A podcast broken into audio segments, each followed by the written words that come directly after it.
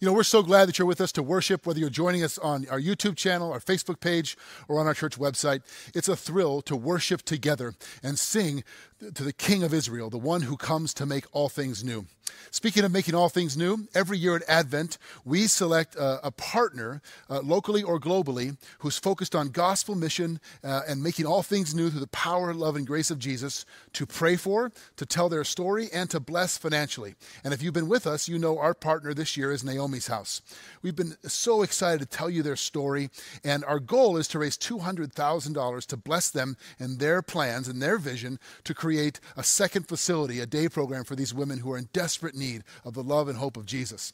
Now, we set a lofty goal of $200,000. Last week, you heard us say that somebody generously donated a $100,000 matching gift, and I'm thrilled to let you know that we're already at our goal of $200,000 as a church family. So praise God and thank you to all of you. Uh, it's not too late because every gift you give beyond this blesses Naomi's house even more and some of our other Serve the World partners. But uh, we just want to let you know how grateful we are to you and to God's provision and tell you the next portion of Naomi's house with this video. So, the first time I was supposed to come to Naomi's house, I actually did the tour with Kim. And it was just her and I. I just immediately started bawling. I just felt just like this overwhelming feeling of just like when someone wraps their arms around you and you feel comforted. But being comforted was such a foreign feeling to me that I pushed it away. It freaked me out. I ended up running away and going back to my trafficker. That's when God heard my cry that I, I couldn't do it by myself.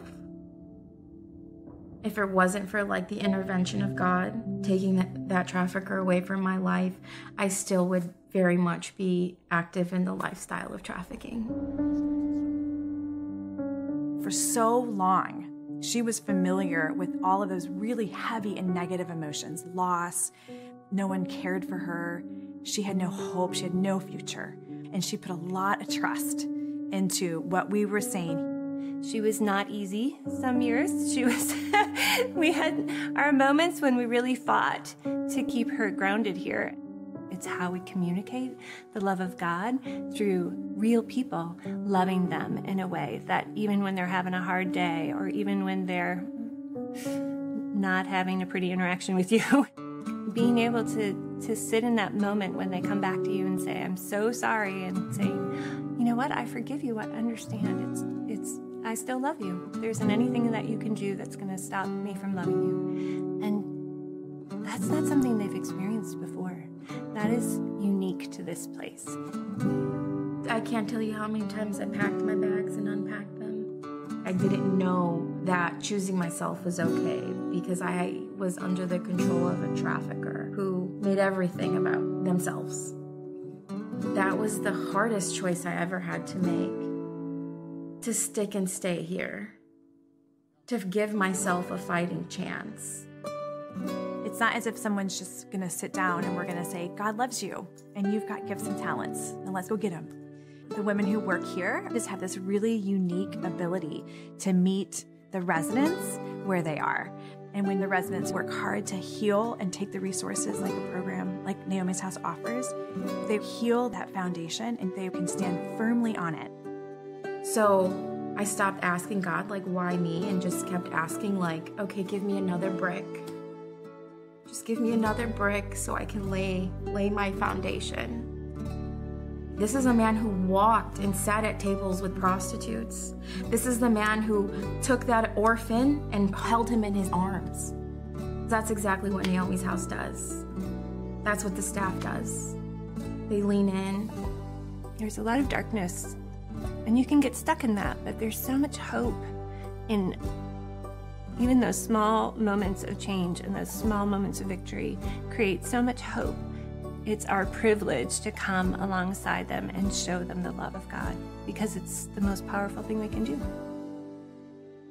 Naomi's house is run by a group of women who love Jesus, who are far from perfection, but we know the living God. And if women at Naomi's house will walk alongside of us, we believe fully that we will all experience healing because of that.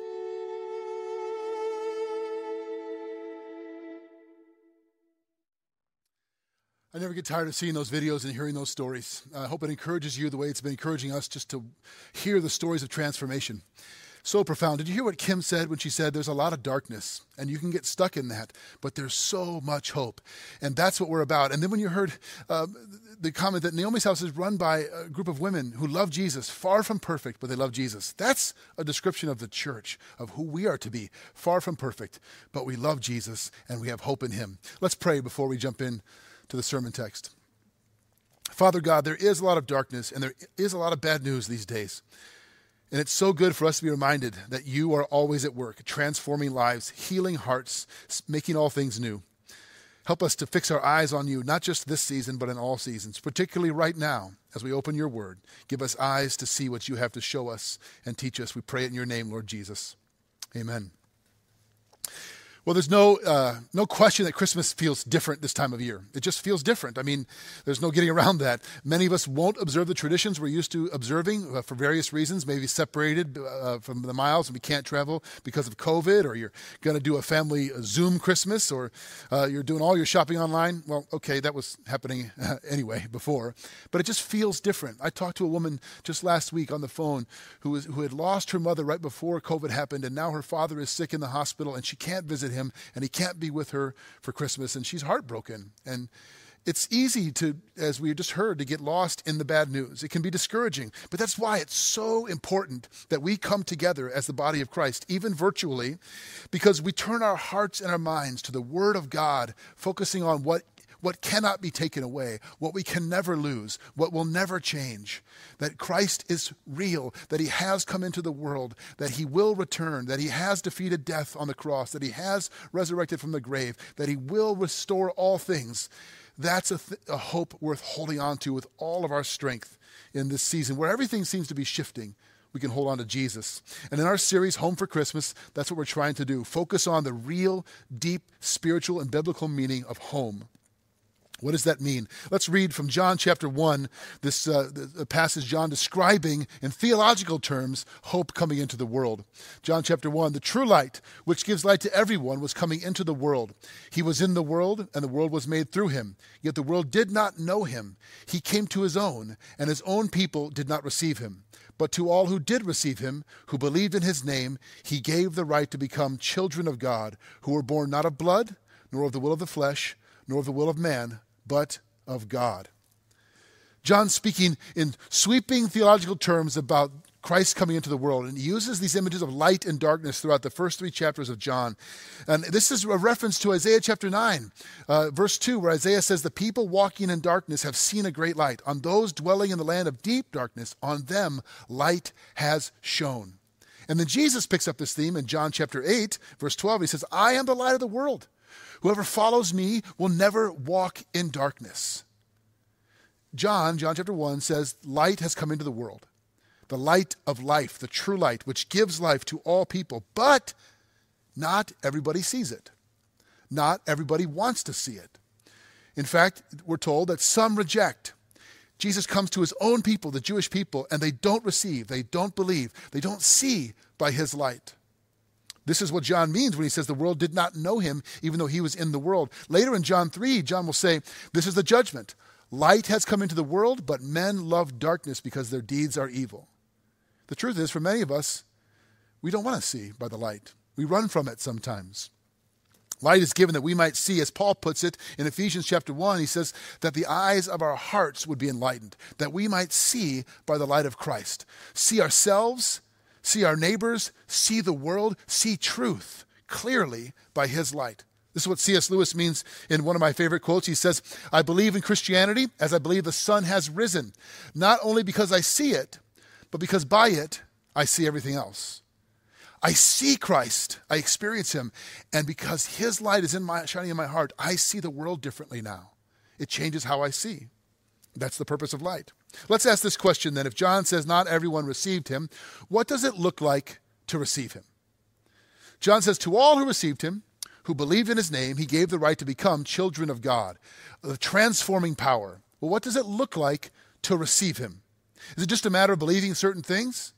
I mean, some of us grew up in churches where if you believe the right things, get your doctrine right, your theology right, just don't have any mistakes in what you believe, you believe accurately, then you're saved.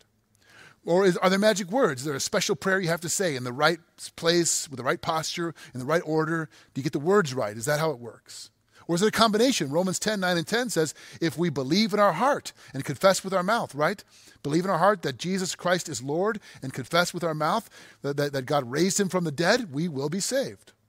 Well, there's what Paul is saying there is that our head and our mouth, they go together and our heart. We, there's a combination of these things. But it's more than that, it's, it's deeper than that. We use terms like saved, conversion, born again, new life inside the Christian bubble. And sometimes those words can be confusing to people. What they're really talking about when the light of Christ comes into a human heart, it changes everything. It transforms you. It transforms your life. These are just our ways of talking about a transformed life by the light of Jesus. And I, I want to take us to a New Testament story of a man who had an encounter with Jesus, which it's not really a Christmas story. We don't read it at Christmas time, but it does give us a powerful picture of what it means to receive the true light which has come into the world to bring the light of life to all of us. It's a story uh, that might be familiar to some of you, though not at Christmas time. Stories in Luke chapter 19. It's a story of a man named Zacchaeus and his encounter with Jesus. Some of you, if you grew up in church, you might know a little song about Zacchaeus. He's the wee little man. Do you remember this? Zacchaeus was a wee little man. A wee little man was he? You didn't know Zacchaeus was Scottish, but now you do. I know, I couldn't help that joke. All right, Luke chapter 19, verses 1 through 10. He entered Jericho and was passing through. And behold, there was a man named Zacchaeus. He was a chief tax collector and was rich, and he was seeking to see who Jesus was. But not on account of the crowd, he could not, because he was small in stature. So he ran on ahead and climbed up into a sycamore tree to see him, for he was about to pass that way. And when Jesus came to the place, he looked up and said to him, Zacchaeus, hurry and come down, for I must stay at your house today. So he hurried and came down and received him joyfully. And when they saw it, they all grumbled, He has gone to be the guest of a man who is a sinner. And Zacchaeus stood and said to the Lord, Behold, Lord, half of my goods I give to the poor, and if I have defrauded anyone of anything, I restore it fourfold. And Jesus said to him, Today salvation has come to this house, since he also is a son of Abraham. For the Son of Man came to seek and to save the lost. This is an incredible story. We just go back one uh, slide there to the beginning of Luke chapter uh, 19. Let's uh, observe a couple of things about this man Zacchaeus who may be familiar to us. There was a man named Zacchaeus. He was a, a chief tax collector. So he's a chief tax collector. That means he's uh, over a bunch of tax collectors. We'll come back to what that means in a minute. Uh, he was rich. He was seeking to see who Jesus was but he could not because he was small. so he's a, a wealthy, important chief tax collector seeking Jesus, and he's small in stature. We'll come back to uh, some of the significance of those things and making observations about Zacchaeus in a moment. Now, we need to do some more historical background here to grasp the depth of meaning of this story. Uh, first of all, Israel at this time is under Roman occupation and rule. The story takes place in the city called Jericho. You'll see an image here of Jericho in just a moment. This is modern day Jericho, a picture I took when we visited there. Uh, it didn't look anything like this in Jesus' day, at this t- time of this story. The Judean hills, the wilderness there, is in the background. Behind and to the south would be the Dead Sea. Jericho was known as the City of Palms, a fragrant place it was called because of the palm and balsam trees that grew there. Josephus, the Jewish historian, said in all of Palestine it was the richest and fattest uh, city in all of Palestine. So it's a wealthy city, a beautiful place to be. And Zacchaeus is a rich man living in a rich city, known for its, uh, its opulence and, and beauty. Um, it's a Roman colony. And because of its location along a trade route, it was a key center for taxation. Now, uh, Rome cared about two things Pax Romana, the peace of Rome, and paying taxes. Keep the peace and pay your taxes. And the way Rome handled taxation was they would they would give the right to local people to be tax collectors and have the backing of the Roman military. So you had to buy that privilege. So Zacchaeus, it's like buying a franchise, would have to purchase the tax right to be a collector. And he had other tax collectors underneath him. And the way he made money was he charged more than Rome required, and then he would basically extort his own people and get rich off the difference. Rome didn't care as long as Rome Caesar got his coin. They turned a blind eye to all the extortion going on. So you can understand, we've talked about this many times before. Tax collectors were among the most hated people in all of Israel because they were worse than Romans. They should have known better. I mean, Romans were pagans, but tax collectors were Jews. They were sellouts to their own people. Uh, they were betraying their own people. So Zacchaeus, though he's rich, is probably a hated, no, no question, a hated man in his community, isolated from the community of, of faith. So do you get the picture of Zacchaeus? a, a rich little cheat who nobody likes. And he hears that Jesus is coming. He hears that Jesus is making his way to Jericho. Now, we don't know why he wanted to see Jesus. Maybe it was purely intellectual curiosity. Maybe Zacchaeus, because of his isolation and loneliness and feeling like an outcast all his life, all of his money couldn't buy him the love he desired. Maybe he'd heard about this rabbi from Galilee. Maybe he'd heard about his miraculous healings. Maybe he'd heard about his unusual teachings and he wanted to see him. He wanted to encounter him. He was seeking him.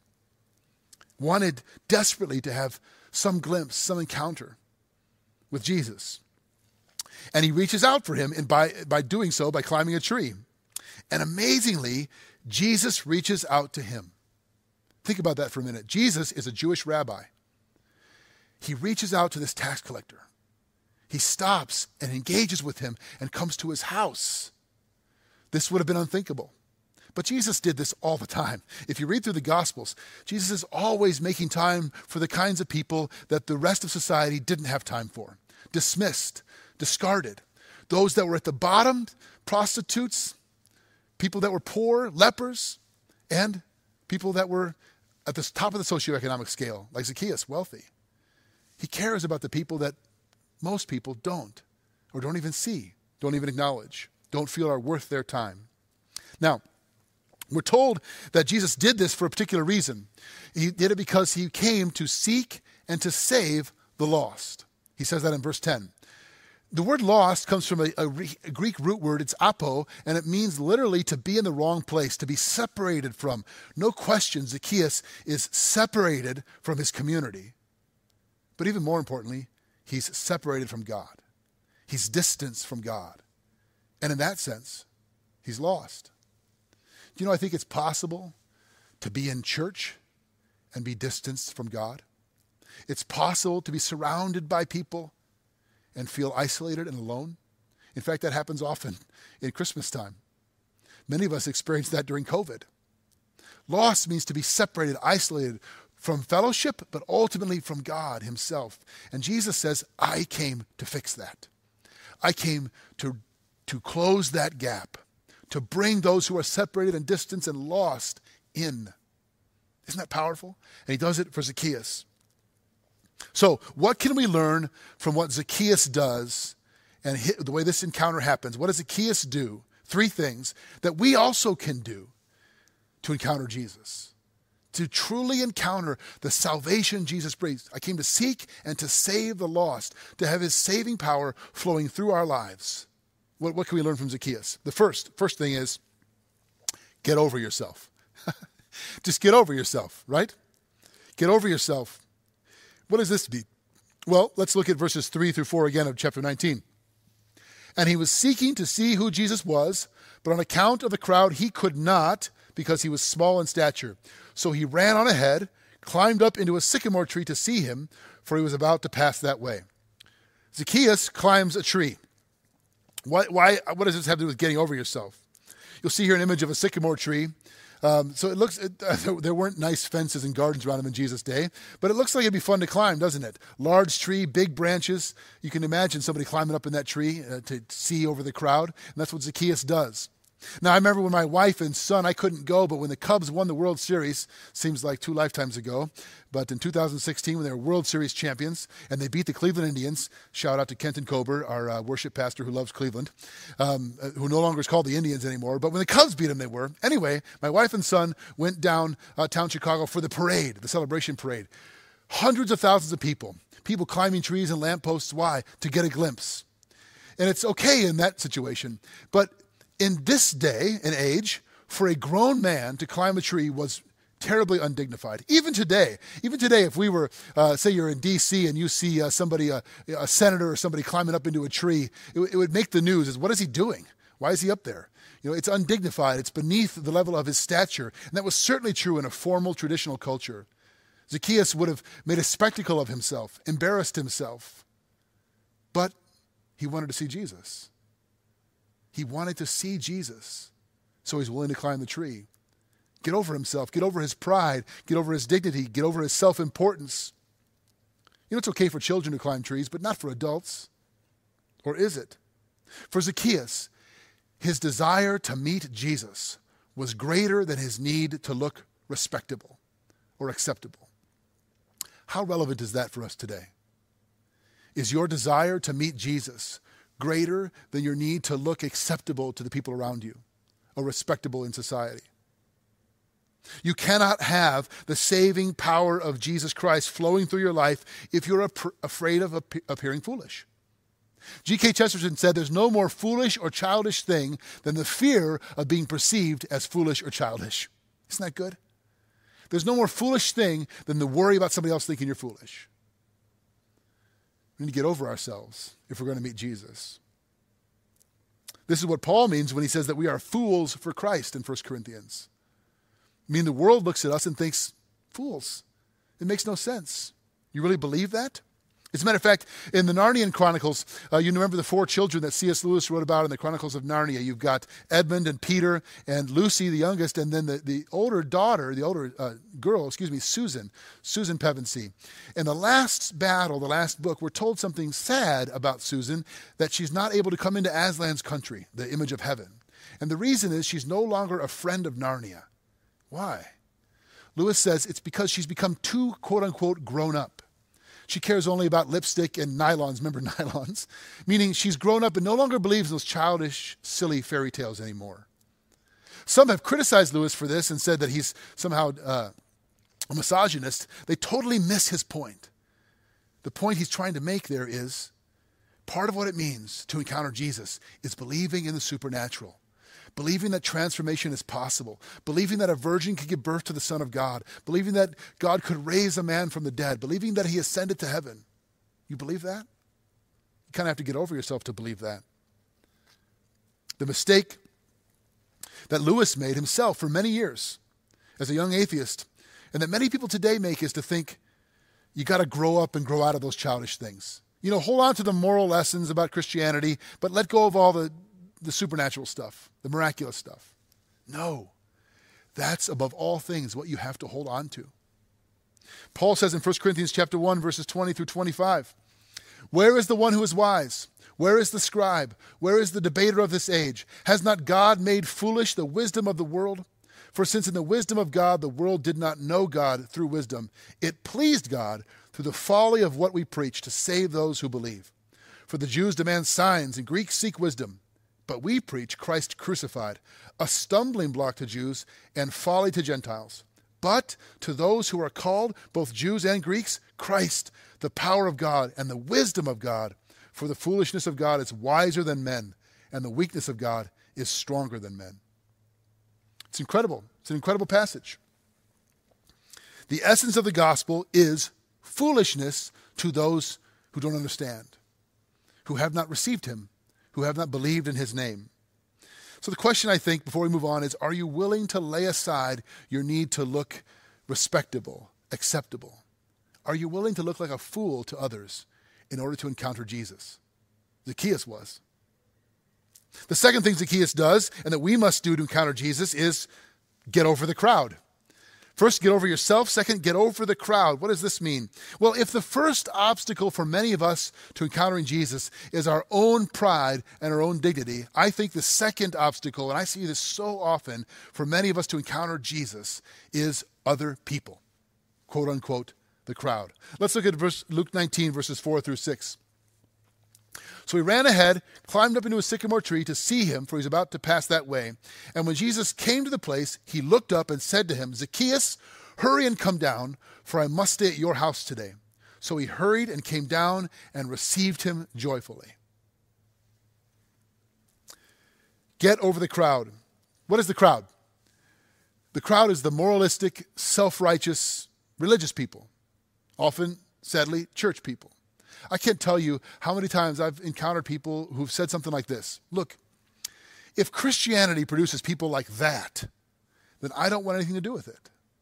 I hear that over and over and over again, often from the younger generation. If that's what I have to be like to be a, a, to follow Jesus, then I don't want any part of it. I wish I didn't have to say this as a pastor, but I, I, I do need to apologize for those of us sometimes in the church who are part of the moralistic, self righteous crowd. But you must get over the crowd if you're going to encounter Jesus. Uh, Mahatma Gandhi famously said, it, said that he loved Christ, but he wasn't so sure about those Christians. He said, I love your Christ. It's those Christians I'm not so sure about. Now, that's not true for all Christians, but I think for many people, it's the behavior of those who claim to follow Jesus that keep them from encountering him. And that's a tragedy. That is a tragedy. You must find a way. You must get a vantage point where you can see Jesus apart from the crowd. You must encounter him for yourself. Most of you need to do exactly this. And even if you've been in the church for a while, you need to do this. How? How do you do this? Well, simply by coming to the Gospels, by bringing your heart and your mind back to Scripture. You encounter Jesus, the Word made flesh, in the Word, the written Word. He is the living word. The way you encounter him is read who he is, what he said, what he did. Don't just listen to other people's opinions about him or what, what the latest tweet is about him. Don't, don't let the behavior of those who claim to follow him keep you from coming to meet him yourself. And if you do, you'll find that um, Jesus in, in the scriptures is every bit as down on the moralistic, self righteous crowd as you are, even more so.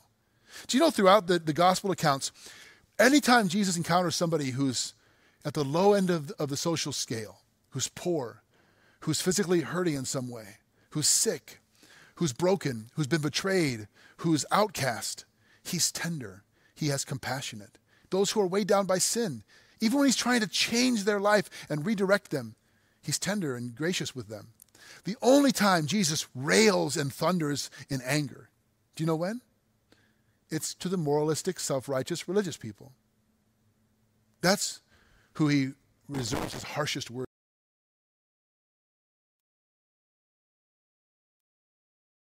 The crowd can be a barrier to those of us that have been around the church a long time uh, for those of us who are committed Christians as well, but we've been around the church for a long time, people uh, in church are, I see this all the time, basing their beliefs. I see it in many of you, basing your beliefs in what your favorite Christian author is tweeting, what your favorite Christian blogger is uh, saying or writing, what uh, your, the celebrity pastor is, is preaching or posting. Christian people on social media or, or people that claim the name of Christ and are putting out all kinds of stuff and sometimes, don't get me wrong, I follow lots of people, I listen to lots of podcasts. I'm not saying that can't be helpful, it can be. But again, to encounter Jesus, sometimes we need to get over even the Christian crowd, even the Christian social media crowd, and come back to the scriptures and meet him personally here. I think we all need to do this. The best way for any of us to do this is to bring our hearts and minds back to the Word of God, centered on Christ. The Bible, all the Bible, all from Genesis to Revelation, it all testifies to him, is about him, points forward to him, back to him, puts our hope in him, is a witness to him. Jesus said this in Luke 24 that all the scriptures are pertaining to who he is and what he has done and will do. Okay, so first two things. Some of us just need to get over ourselves. our own need to keep, to be respectable. Maybe, maybe you've ever felt, I don't know, a little apologetic about your faith. Maybe you've got friends. I remember talking to a man who said he had friends at work. When they found out he was a Christian, they would ask him questions like, Do you really believe such and such? Do you really believe that? Do you really believe that? And he found himself over time kind of worn down and said, Well, well, and wanted to qualify when he realized, Yes, I do. I do believe that. The first thing is to get over ourselves. Second, to get over the crowd. And I would just put it to you what kind of crowd is in your way? Maybe, maybe you've been hurt by some Christians. Maybe some people in your past who claim to love Jesus have done awful things, and you've watched them behave in ways that were really hurtful. Well, I'm sorry that happened. God is sorry that happened. But don't let that keep you from encountering Jesus. Maybe some of you have been around the church for a while, but you've stopped meeting Jesus and you're trying to live vicariously through somebody else's relationship with him. You need to get over the crowd and come back to who he really is. Okay, third thing. If you want the salvation of Jesus Christ, remember he said, I came to seek and to save the lost, those who are separated, who are distanced. If you want that in your life, and some of you are listening going, Well, I'm already saved, I'm already a Christian. Don't be so sure that you too can't be distanced from God and need to be brought back. The third thing, you need to let him in. Let him in. Let's go back to the story, Luke uh, 19, verses 7 through 10. And when they, this is the crowd, saw it, they all grumbled, He has gone in to be the guest of a man who is a sinner. You hear how, how condescending they are, how judgmental they are? And Zacchaeus stood and said to the Lord, Behold, Lord, the half of my goods I give to the poor. And if I have defrauded anyone of anything, I restore it fourfold. And Jesus said to him, Today salvation has come to this house, since he also is a son of Abraham. For the Son of Man came to seek and to save the lost. Now, we're told that when Jesus says to Zacchaeus, Come down, for I must stay at your house, Zacchaeus hurries down and welcomes him, receives him joyfully.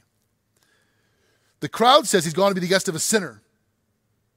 And when he says the guest, it's not like Jesus is just stopping by like unannounced.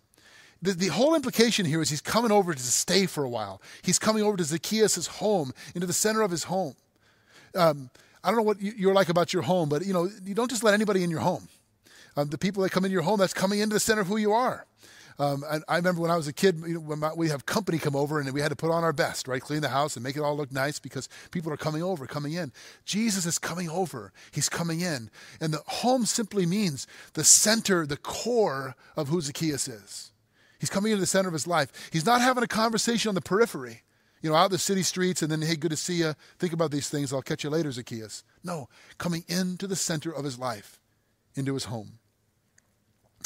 Two key implications here. The first one is, we'll call it the order of grace. The order of grace. This is so important. Notice what happens. Zacchaeus does not say, I'm going to pay everyone back for all of my cheating and defrauding them as a tax collector. I'm going to pay it all back. I'm going to pay it all back fourfold. I'm going to give half of my possessions away. And then Jesus goes, Ah, what an honorable man. Now you're worthy. Since you've decided to do that, Zacchaeus, I will come over. That's how most of us think that religion works. I give God my best. And it might not be good enough, as good as he is, but maybe it's good enough on the scale, like God grades on a curve. And then he looks and goes, okay, since you're trying so hard, I'll come in now. You know, I, I, I pray, I go to church, and I try to love my neighbor. You know, on that note, we talk around here at Chapel Street Church about loving our neighbor. We talk about being a family of neighborhood churches, wanting to bless our neighbors with our presence in their lives and in the community. And that's true. But don't make the mistake of thinking that loving your neighbor is the way you earn salvation, is the way that God lets you into his family. That's not how it works. Notice what happens. Jesus says, I'm coming over. Before Zacchaeus does a thing, he hasn't repented, he hasn't confessed, he hasn't even invited Jesus in. Did you notice that? Most of us think that it works like, you know, you have to decide. Well, I'll decide, Jesus, if we're going to let you in. I recently installed a ring doorbell, ring on a camera doorbell on our door. And so we're getting the buzz all the time to see who's there delivering packages on my phone. I can always see who's coming up to the door. It's, it's a little bit creepy, but kind of fun also. But it, we think it looks like that. Oh, look, look, Jesus is out there. Should we let him in? We'll decide. That's not how it works. Jesus says, I must come to your house. I'm coming over. I'm coming in. He's not even invited. But Zacchaeus welcomes him in, receives him joyfully. This is so crucial we get the order right. The order of grace is this first, salvation, then a changed life. First, Jesus comes to you. And when you, as John says in John chapter 1, receive him and believe in his name, then he begins to transform you. It's not you clean up your act, love your neighbor, be kinder to your children, be better to your spouse, go to church more often, pray more, read the Bible more, and then God goes, Good enough. Now I'll let you in. No. First, Jesus comes to you just as you are. We say around here, for where you are. That's what that means. Wherever you are, wherever you've been, whatever you've done, whatever you're into, Jesus comes to you. I want to come in, he says. I must stay. I want to come in and stay. Will you welcome him? Will you let him in? So, first, the order of grace. Second, the results of grace. Zacchaeus announced he's going to give half of his possessions away to pay back those he cheated. Jesus does not say, Now salvation's come to this house. When he says that, he's not saying because of that. He's saying, Look, because salvation has come to this house, meaning this man's life, that's what he means by house, you can see it in what he does. The order of grace first is that salvation first comes, the grace of Jesus first. But when the grace of Jesus comes into the center of who you are, it always leads to a transformed life. Always. Uh, Dallas Willard, in his book, The Divine Conspiracy, says one of the surest signs of grace at work in us are the thoughts that no longer occur to us. Think about that for a minute. What he means is there used to be things that were hang ups for you, areas of sin you were stuck in, areas of uh, uh, mental defeat, um, difficulty, brokenness that were just, you felt stuck and you couldn't get rid of them mentally or emotionally. And then over time, God begins to heal you. He begins to break up the hardness of your heart. He begins to free you from those things. And you look back and realize, you know, that used to be my issue, and it's not anymore. It changed life, transformed life. It doesn't mean all at once every impulse to do wrong is gone. But the story is telling us that if Jesus has truly come in, he will inevitably begin to do his work. Again, C.S. Lewis has a famous little story where he talks about this. He says that when Christ comes into our life, uh, he begins to rearrange things. Not just rearrange the furniture a little bit, not just to do a little add on, little addition, little remodeling. He begins to tear down walls, throw up towers, and redo the whole thing. And it's disorienting and it can be painful. And we thought he was going to make a little cottage, but he's building a palace. Why? He intends to dwell there. He wants to do that in you and in me and in us as his church. That's what he's after. Remember that the home and the family table in the ancient world are, are very significant symbols of the center of your life. Jesus was not just casually dropping by for Zacchaeus, he's coming to the center of who, is, who he is.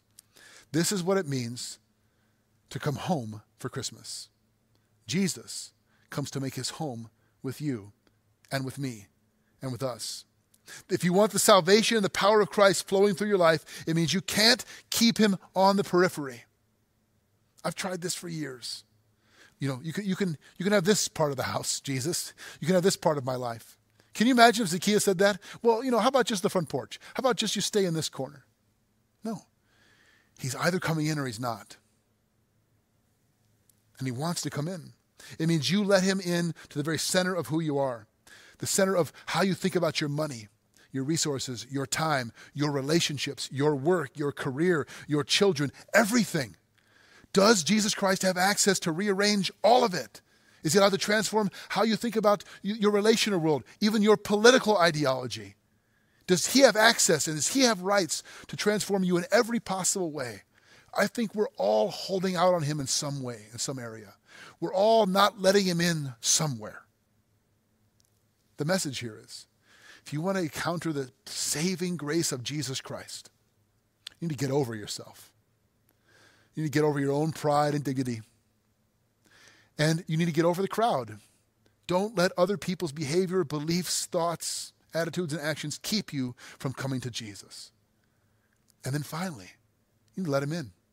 Let him all the way in. Because that's when he does his work. Remember that we're told that Zacchaeus hurried down and received him joyfully. Friends, today, can you imagine that you're on that road in Jericho? That Jesus turns to you and he calls your name and he says, Come down because I'm coming over. I want to come in. Will you welcome him joyfully? Will you let him in? What better time than Christmas, than this season, for you to say, Jesus, I've been holding you at arm's length. I've been keeping you out, but I need you to come in. I want you to come in. That's what he wants. Let's pray. Father God, we thank you and we praise you for this ancient story which has so much profound relevance for us today. And Lord, I, I know there are people watching and listening right now who know they have not let you in, who are struggling to get over themselves, over the crowd, and they know that you are on the outside. God, I pray that by your Spirit right now, they would hear you say, call their name, and say to them that you want to come into their lives and transform them. God, I pray that they would know that they don't have to get their life right. They don't have to get their act together. They don't have to clean up all of the, of the, brokenness of their life. You will do that if they will but welcome you in. Thank you, Jesus, that you come to us, not just at Christmas time, but at all times. We give you all the praise and glory. It's for your name, and in, in your name we pray. Amen.